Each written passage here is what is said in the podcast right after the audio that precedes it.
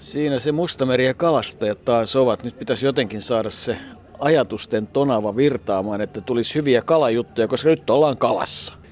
Tässä on tarkoitus vähän käydä läpi tätä Mustanmeren ja kalan välistä yhteyttä. Ja nuo onkimiehet, joita mainitsit, niin ne on tässä monen päivän aikana, kun on tässä rantaa kävelty, niin kiinnittänyt todella huomiota, koska äijiä on, kun Mustanmeren mutaa tuossa aallonmurtaja täynnä ja onkivat ja onkivat ja on yrittänyt tiirailla, että tuleeko sieltä kalaa, mutta en ole vielä ainuttakaan kalaa nähnyt tulevaksi. Mutta tiukkaa onkimista on, joten kyllä Mustassa meressä varmaan kalaa on. Kyllähän me tässä vähän pohdittiin sitäkin, että voihan se olla, että siellä on siimaan päässä pullo kylmässä, mutta ehkä kuitenkin kova yritys on päällä. Ja Mustasta merestä ja, ja tämä alueen kalajutuista nyt olisi tarkoitus vähän kalajuttuja saada aikaiseksi tähän amatöörioppaiden sarjaan. Ja se ei ole kalajuttu, että ihan sattumalta törmättiin aikamoiseen paikkaan, ei vähäpätöiseen, kun oltiin vuorilla ja tai oikeastaan kun ajettiin vuorille, niin huomattiin, että tuossahan on aikamoinen määrä kala-altaita ja sitten päätettiin, että ajetaan sitä kautta ja niin sitten pysähdyttiin aikamoisella kalankasvatuslaitoksella ja saatiin kyllä oivaa opastusta. Niin, sinne pääsi opast- opastuksen kautta tutkimaan altaita ja asioita ja tuommoinen suhteellisen kypsää ikään ehtinyt Tamara lähti meitä ystävällisesti sinne opastamaan ja kyllä hän tuntui olevan kaikkien kalojen ystävä, sillä pysähdyttiin minkä tahansa altaan kohdalle, kun hän pikkusen sormia naksautti ja kättä nosti, niin kaikki kalat tulivat siihen kulmaan tervehtimään. Saattoi siinä olla tietysti osuutta asiaa silläkin, että Tamaralla oli ämpärillinen kalarehua siinä mukana, mitä hän heitti ja sen jälkeen alkoi altaassa kyllä aikamoinen disko, kun jokainen kala yritti saada sitten oman osuutensa. Sehän ei ollut varsinainen ruokinta, vaan meille amatöörioppaille järjestetty näytös, mutta aikamoinen kuhina ja Tamara siinä varoittelikin sen verran, minäkin Venäjää ymmärsin, että, että älkää menkö ihan lähelle, että loiske on kova. Mutta aikamoisesta laitoksesta oli kysymys, tai on kysymys, ja sehän on ollut siinä kyllä jo aika kauan, ei mikään, ei mikään uusi keksintö. No ei, ja tämmöisellä Venäjä- ja Englanti-sekoituksella voisi sanoa, että kysellä on Forel Evocheski Breeding Plant, kalankasvatuslaitos, Trout Farm, sillä sitä voi lähteä yrittämään perheyritys, joka on siis Adlerista, kun ajetaan Krasna ja Poljanan suuntaan Kashasi Brodissa, eli Kasakka-kylässä. Se on ilmeisesti edelleen Venäjän suurin ja toiminut yli neljäkymmentä vuotta ja sen historia menee oikeastaan vuoteen kuusikymmentäneljä virallisesti, jolloin kuudes päivä huhtikuuta ministerineuvoston käskystä tarvittiin shotsilaisille kalaa, tuoretta kalaa ja ennen kaikkea myös sitten näitä kaladiettejä varten hoitoloihin. Ja näin sitten perustettiin tämä laitos, joka kyllä sitten tuottaa tällä hetkellä jos jonkin näköistä lohta ja herrojen herkkua. Herrojen herkkua. Käsittääkseni sinulla oli vielä enemmänkin tietoa tuosta kalalaitoksen laajuudesta, koska kun siinä oltiin muutama altaa äärellä, niin katselin, että siellä niitä kymmeniä noita altaita näyttää olevan, mutta ilmeisesti siellä oli ihan hehtaaritolkulla tätä kalankasvatusta, joka on aika, aika mittavaa. Haluatko nyt sitten sen esitelmän, jonka Tamara piti ja internetin yhdistelmällä laaditun raportin siitä, minkälainen historia tällä laitoksella on? Mielestäni Tamara puhui niin sujuvasti ja pitkään ja osoitit mielenkiintoa koko ajan hänen puheeseensa, joten mielellään. No hyvä. Eli siis Venäjän suurin yli neljäkymmentä vuotta toiminut kalalaitos ja, ja niin kuin todettiin, niin lohi tai kirjolohi tai rauto tai mikä tahansa ei enää ole sillä lailla herrojen herkku, kun se oli aikanaan kuninkaallisten herkku. Tuokin laitos myy yli seitsemänsataa tonnia vuosittain lähialueelle. Heidän oma spesialiteettinsa on tämmöinen Amber Trout, Adlerin Amber Trout. Ja kerrottiin, että se puhtain mineraalivesi takaa sen, että kalat eivät koskaan sairastu. Se on yksi heidän vahvuutensa ja se, että, että se vesi vaihtuu siellä kaiken aikaa. Me näimme, kuinka se virtasi niitä putkistoja pitkin. Tämä kasvatus on heille tärkeä asia. Heillä on erityinen prosessi, jolla kolmevuotiaiden naaraiden mätimunat kerätään talteen, hedelmöitetään noin neljässäkymmenessä sekunnissa, mikä tarkoittaa, että noin kahdeksankymmentäviisi prosenttia munista hedelmöittyy. Luonnossa luku on vain viisi prosenttia ja seitsemää eri kirjolohilajiketta tai taimenforelli, kirjolohi, rautu, mitä nimeä nyt sitten halutaan käyttää. Siellä kasvatetaan tämä Amber on suojattu ja lisäksi kasvatetaan myös karppia ja mehän nähtiin, että siellä on myös kauppa ja, ja ravintola, jossa voi maistella heidän savustettua ja kypsennettyä kalaansa ja hyvästä rahasta olisit saanut siellä myöskin sitten sitä omaa suosikkiasi catch and release kalastusta harrastaa kuitenkin enemmän tässä catch-muodossa?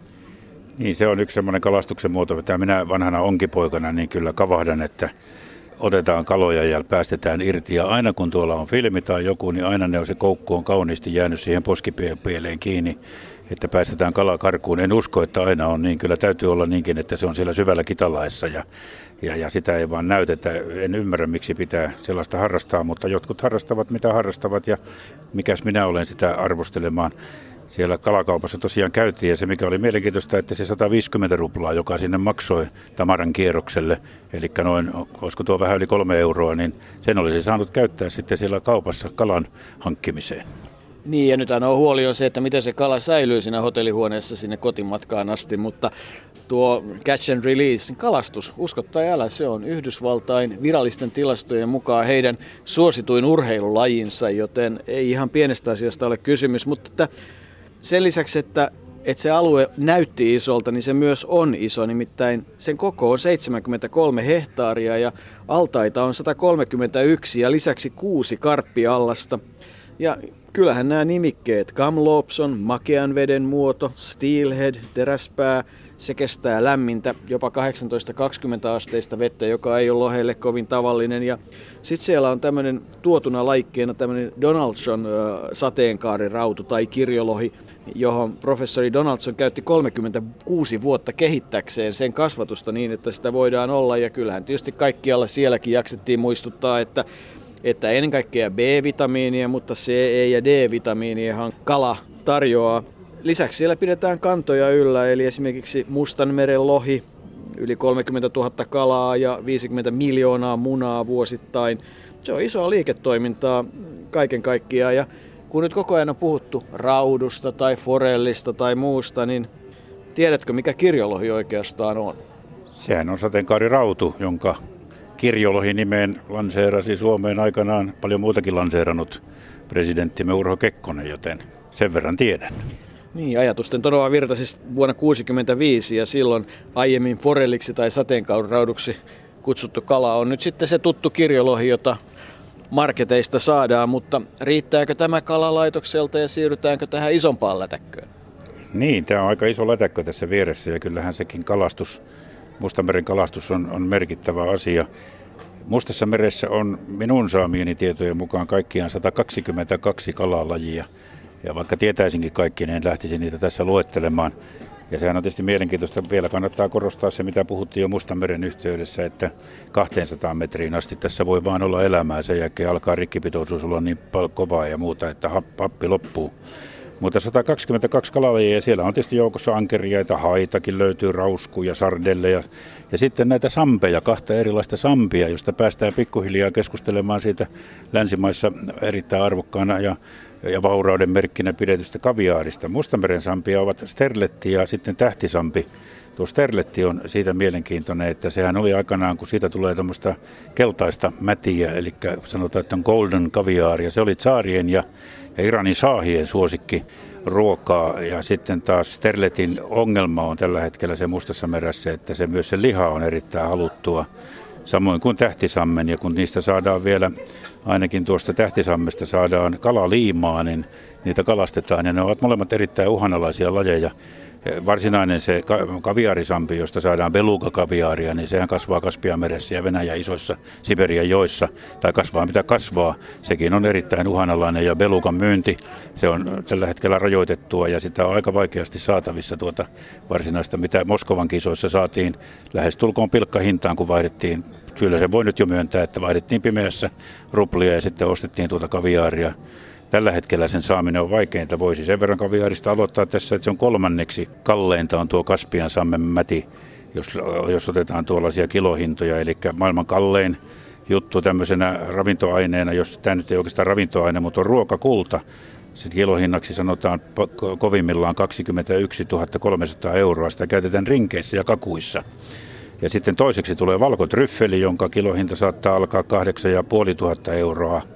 Siitä kohin. Ja sitten tulee tuo sammenmäti, jonka kilohinnan, belugan kilohinta saattaa olla viisituhatta kuusisataaseitsemänkymmentä euroa. Tämmöisen luettelon löysin jostain.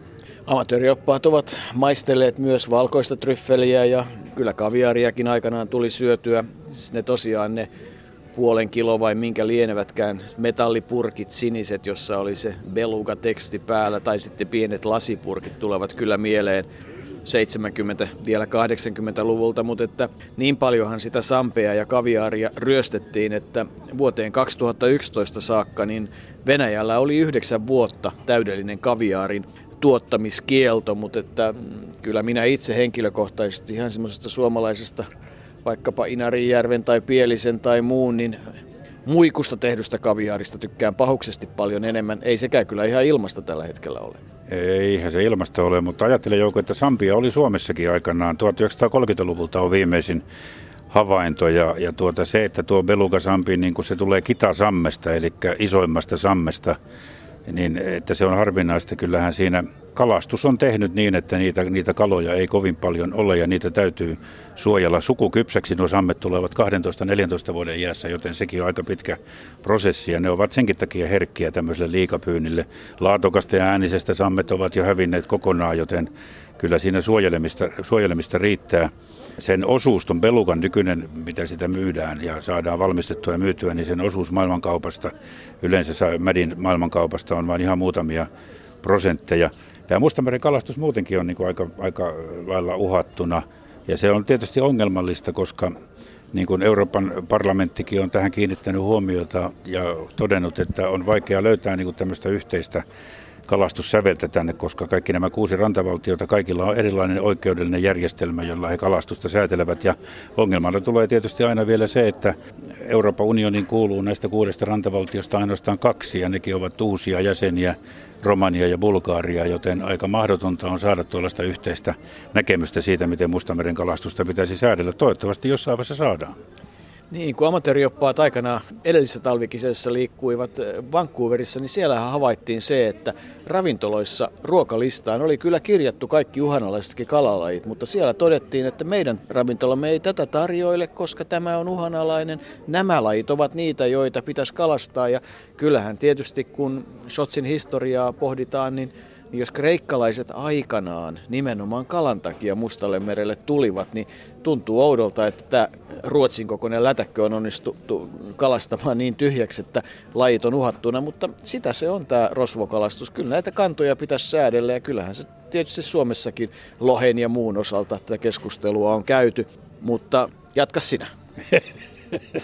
Minä voisin kertoa sen, että jos nyt kuitenkin sitä kaviaaria jossain joku lähtee syömään, niin siinäkin täytyy olla tarkkana, että minkälaisilla välineillä sitä syödään. Se täytyy olla puisia, luisia, eli luusta tehtyjä tai sitten kultaisia ruokailuvälineitä tai sitten helmiäinen, myös muovinen käy, mutta ei missään tapauksessa hopeinen tai teräksinen, ei edes ruostumattomasta teräksestä, koska hopeinen tai teräksinen vaikuttaa mädin makuun ja, ja väriin, joten niitä ei sovi käyttää, että tämä on tarkkaa sitten, kun mä tiedän, jos sitä syödään, mutta mehän emme sitä syö, koska me ymmärrämme, että uhanalaisesta luonnonvarasta on kysymys ja, ja ei se nyt niin hyvä ole. Mutta siitä on tullut tietyllä tavalla tämmöinen vaurauden kuva länsimaissa ja kyllähän joku James Bondkin aina tuota kaviaaria, sitähän piti olla ja samppanjaa ja nehän kuuluvat yhteen. Emmekö ymmärrä? Emmekö maista? No jos nyt joku ihan väkisin tulee tyrkyttämään, mutta ei se, ei se kyllä, kyllä mä mielestäni muikunmäti ja siianmätikin on parempaa kuin tämä musta kaviaari. Ehkä nyt kalajutut riittää. Pahinta on se, että kaikki taisi olla tosia, mutta tiedätkö miten hammaskarppi liittyy tähän kalajuttuun? En tiedä, mutta arvaan kohta tietäväni. Se liittyy sillä lailla, että kun nyt lähdetään tutustumaan Shotsin historiaan, niin hammaskarpilla eli moskiittokalalla, joka tänne Meksikolahdelta aikanaan tuotiin, on aika iso merkitys. Nimittäin se oli yksi niitä ratkaisevia tekijöitä, kun alueella aikanaan suot kuivattiin ja malariaa torjuttiin. Se ei ole turhaan nimeltään moskiittofish, vaan, vaan se todella näitä pahuksen ötököitä söi. On siinä tietysti se huono puoli, että niin kuin aina kun ihminen puuttuu luontoon, niin sekin sotkee tätä paikallista kalakantaa, mutta se on toinen tarina. Nyt lähdetään muuten museoon.